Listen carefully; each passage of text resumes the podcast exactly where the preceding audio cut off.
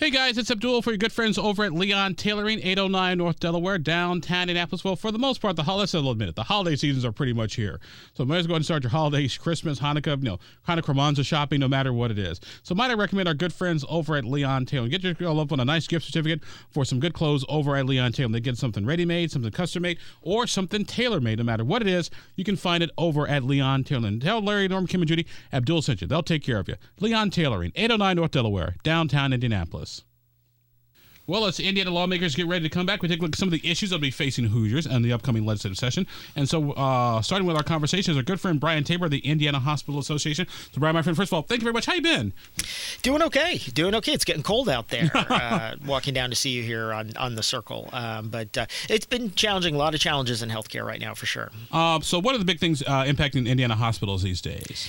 You know, right now, uh, dealing with a couple things, kind of some general uh, financial headwinds for the industry cr- across the board, uh, impacting um, kind of really everyone, I think, from our largest health systems to the smaller hospitals. Uh, surges in pediatric uh, care right now. A lot of kids who have been sick with RSV and other respiratory uh, respiratory viruses. I know a lot of parents are concerned about that. Uh, we've seen uh, that really hit early, and that's uh, caused a capacity crunch for our children's hospitals here in Indianapolis, but also in the north and south of the state. So, uh, you know, COVID infections are are down and have stayed down relatively, but worried about flu and some other things on the horizon. Um, I know COVID took a took a had a major impact uh, on the state of Indiana. Have hospitals recovered from COVID yet? I, I, maybe in the sense that COVID infections are down, uh, but I would say what hit the what hit hospitals over the last couple of years, we've not recovered, and the main area of of of kind of fragility is is in workforce, uh, for sure. Uh, we have many many frontline caregivers who step back, uh, retired early uh, took a position in healthcare, but maybe outside of the hospital, not in the ICU. And we have uh, workforce shortages. I know certainly, I think all industries are feeling that, but ours are just incredibly severe right now. It's it's uh, the number of open positions is at historic uh, highs, and it's really difficult, as you know healthcare workers require a lot of training. It takes a long time to, for someone to get through school. So when somebody steps away from the industry, uh, it, there's a long. You can, it's not like you can replace. It's not like McDonald's. You can replace them tomorrow. Right, right. Certainly a longer uh, time. And even when you have uh, an intensive care unit nurse with 20 years experience, they retire, someone else comes in. It takes a while to get to kind of that full capacity. So we're going to be facing some severe workforce issues uh, for I think for years to come. But um, we're hopeful that some legislation next session can help us out. I remember uh, reading a story about uh, basically Indiana hospitals having switched to sort of virtual nurses and physicians to sort of help mediate, uh, like I said, this worker shortage you guys are having.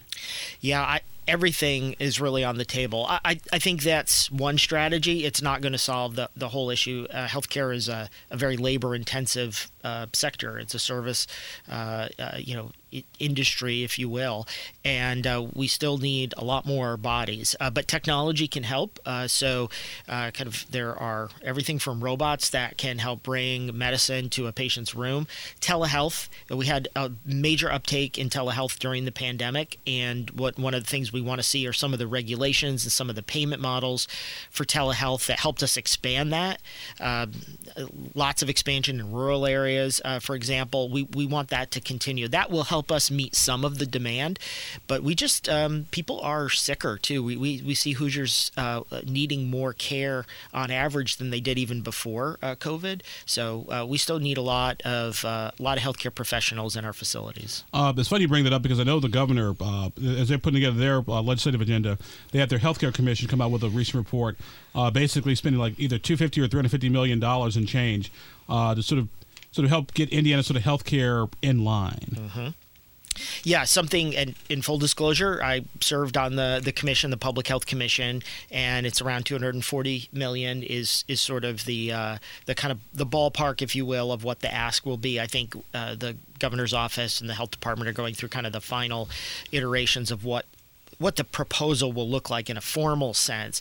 But I think we've known this. It's something I've talked to you, Abdul, about before. Indiana ranks uh, low in our public health measures, our outcomes. We we have high rates of chronic disease, um, of, of, of, tobacco use, cancer incidence, uh, heart disease, lung disease, and uh, but our public health spending uh, has also been low. And we know that if we are able to increase that on a per capita basis uh, to something hopefully closer to you know the, the, the, national average that, that's out there. We're far below that. Uh, that will help us uh, keep a lot of people healthy. Uh, I think it will save a significant amount of, uh, of money, uh, and it's just something we really need to do to kind of learn some of the lessons of the last couple of years. Our guest on the program today is our good friend Brian Tabor. Brian is with the Indiana Hospital Association. So we're checking in uh, so the state of hospital health uh, here uh, in Indiana. Uh, Brian, I know uh, last session and uh, no pri- hospitals have come under a lot of uh, criticism for your pricing and your price structure and your openness and transparency. What's been going on with that area lately? Yeah, uh, quite a bit. Um, I'll kind of you know take it um, in reverse a little bit since you listed it we've talked about this before, Abdul. I remember you bringing up kind of that that example of of the pricing. Um, uh, I think it was uh, your wife had a wrist surgery or something. Yeah, she, right? yeah, she broke her arm a few years ago. Right. And I kind of covered just how much it would cost to fix a broken wrist, and that's it. No other medical complication, mm-hmm. and no one could tell me anything. Right, right. Well, I think um, I really think there's been uh, a sea change in terms of the availability of that kind of information. Uh, we uh, just uh, this week announced uh, that a, a, private business called Turquoise Health, it's a health technology company that's one of the leaders in taking healthcare price data and making it useful for consumers. Uh, it's out of California. They, they've been taking all the files that are out there now under some federal rules, and they uh, have uh, deemed Indiana the fourth most transparent state uh, in the country. And our members, even with all the, the difficulties over the last couple of years dealing with the pandemic, uh, worked really hard. And I'm proud of the work that they've done. We're a very transparent state. And that information that's out there now, healthcare pricing across the board by insurer, um, there are cash prices available. Companies like Turquoise, it's a lot of data. Sometimes it's almost so much data you need like a, a Turquoise or a partner to make sense of it. Uh, but they have a really powerful tool, and I, I really think it's it's been transformational.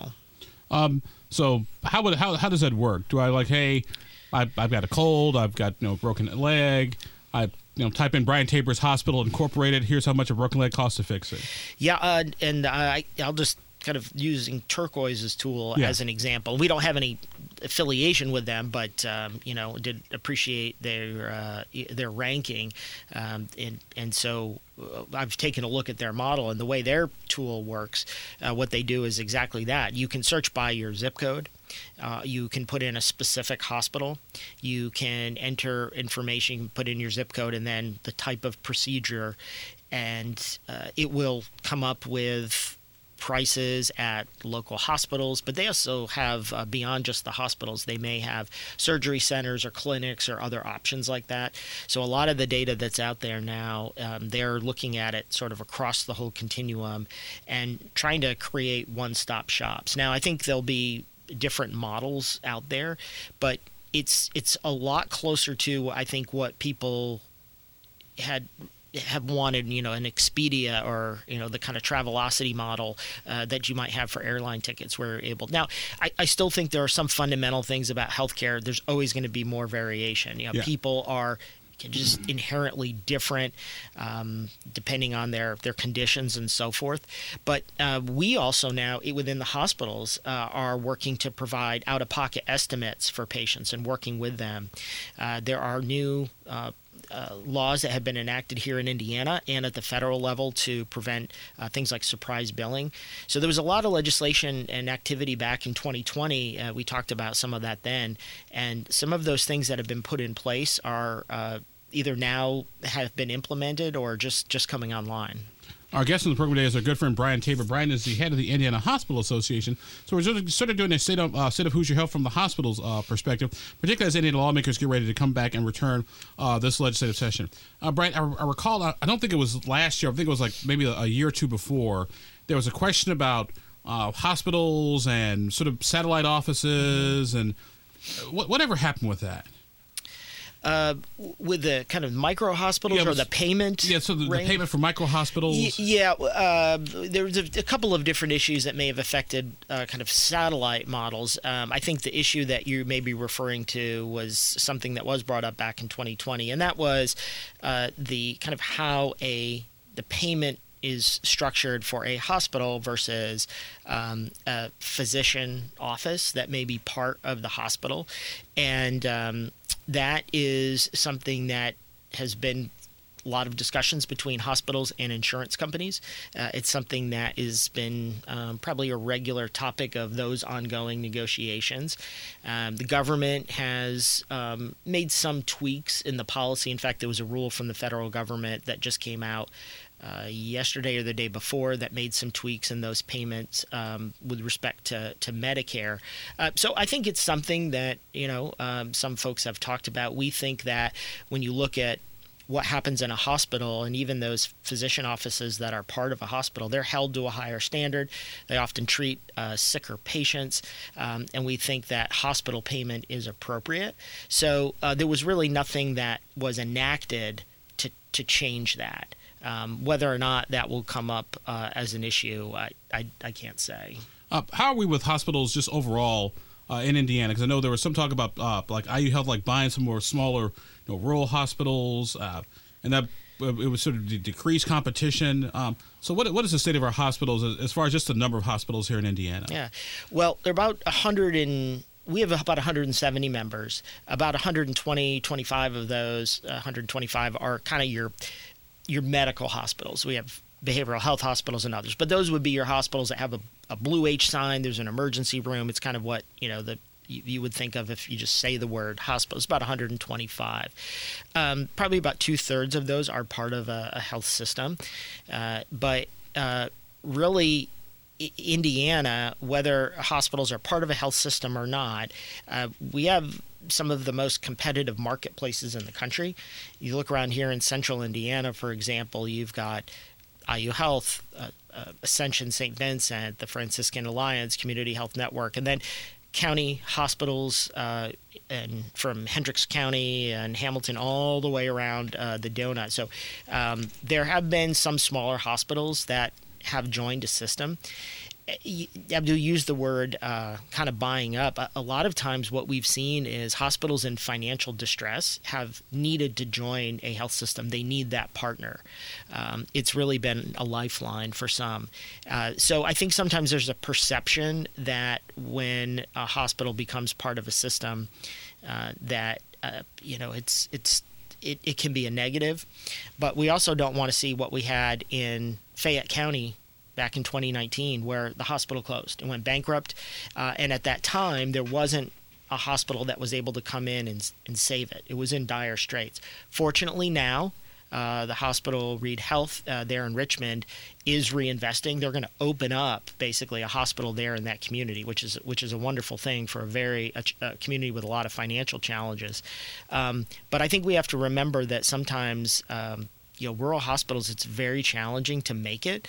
And so becoming part of a health system can be a way that you maintain access in that community. I was going to ask you about uh, how is uh, Hoosier Health, particularly when it comes to rural areas where there may not be as many sort of sort of sort of hospitals and medical facilities as are here in uh, Indianapolis and the suburban areas and Fort Wayne, Evansville, that sort of place.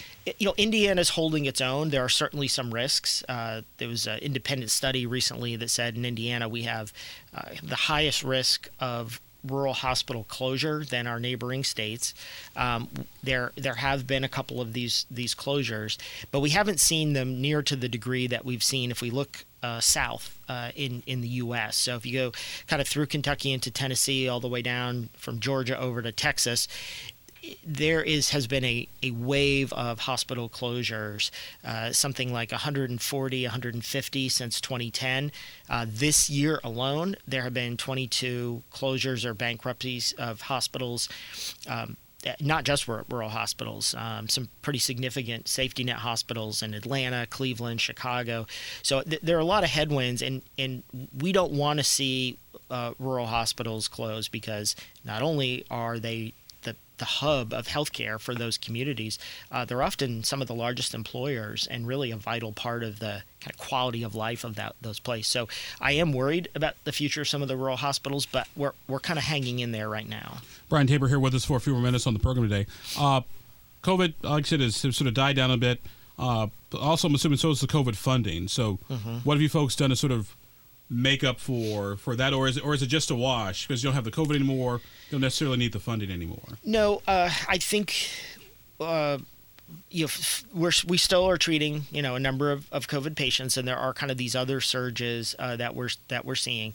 I think the government funding was absolutely a lifeline. You know, we really appreciate Congress moving so quickly uh, to to be able to support hospitals because you know when we're essentially all shut down, uh, there's uh, I mean was kind of staring over the edge of the cliff, right? And so the federal money from the CARES Act and others really allowed uh, us to keep doors open.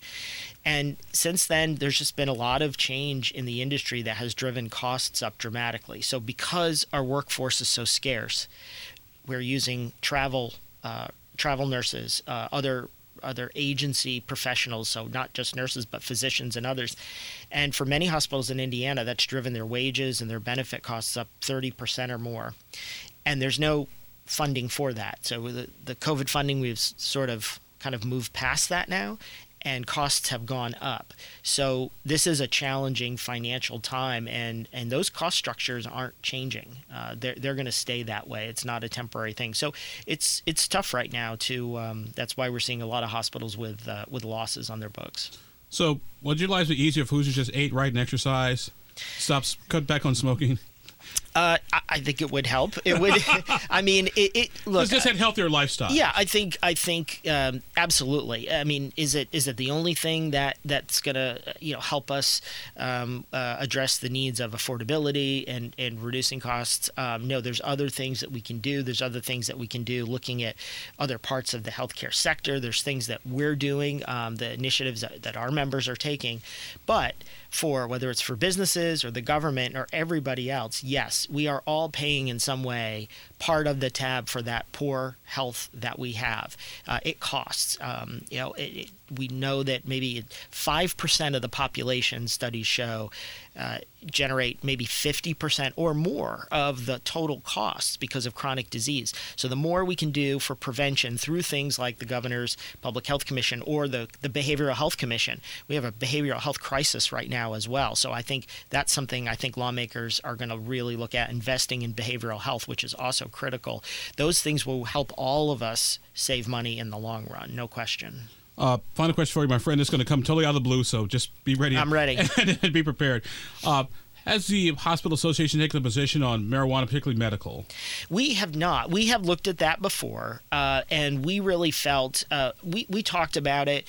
Uh, we at, at the time we're looking both to the federal change and whether or not the, the federal government would reschedule that.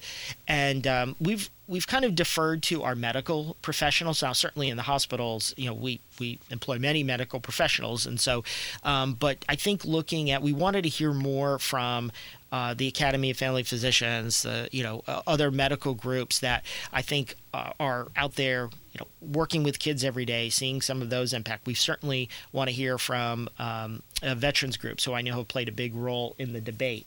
Um, I, I, think there's quite a lot of passion uh, on on both sides, um, and I think we're looking for just a little bit more data on the medical side uh, to be able to to make a call there. Well, whenever somebody asks me how far is Indiana away from legalized marijuana, I say 75 miles. Just get on I-74, drive to Illinois, exit 220, make a right, uh, then make another right, and you'll run into the Sunnyside. Almost dispensary. all around us now. Is that right? I think so. Yeah. You just you're just absolutely about, correct, my yeah, friend. Yes. All right. Uh, anything else uh, I missed, my friend? No, uh, no. I, I, would just you know I would encourage everyone to uh, to stay safe. Uh, we're getting into the, the type of year, the time of year where we do see flu season tick up. So you know, just you know take care of yourself and wash your hands wash your hands uh, and um, get your get your get your flu vax uh, it, will help you if you if you even if you do get it you'll you'll feel a lot better and you'll help you'll help keep people safe around you there's a lot of immunocompromised people out there and so um, you know just do your part to, to keep everybody healthy for the holidays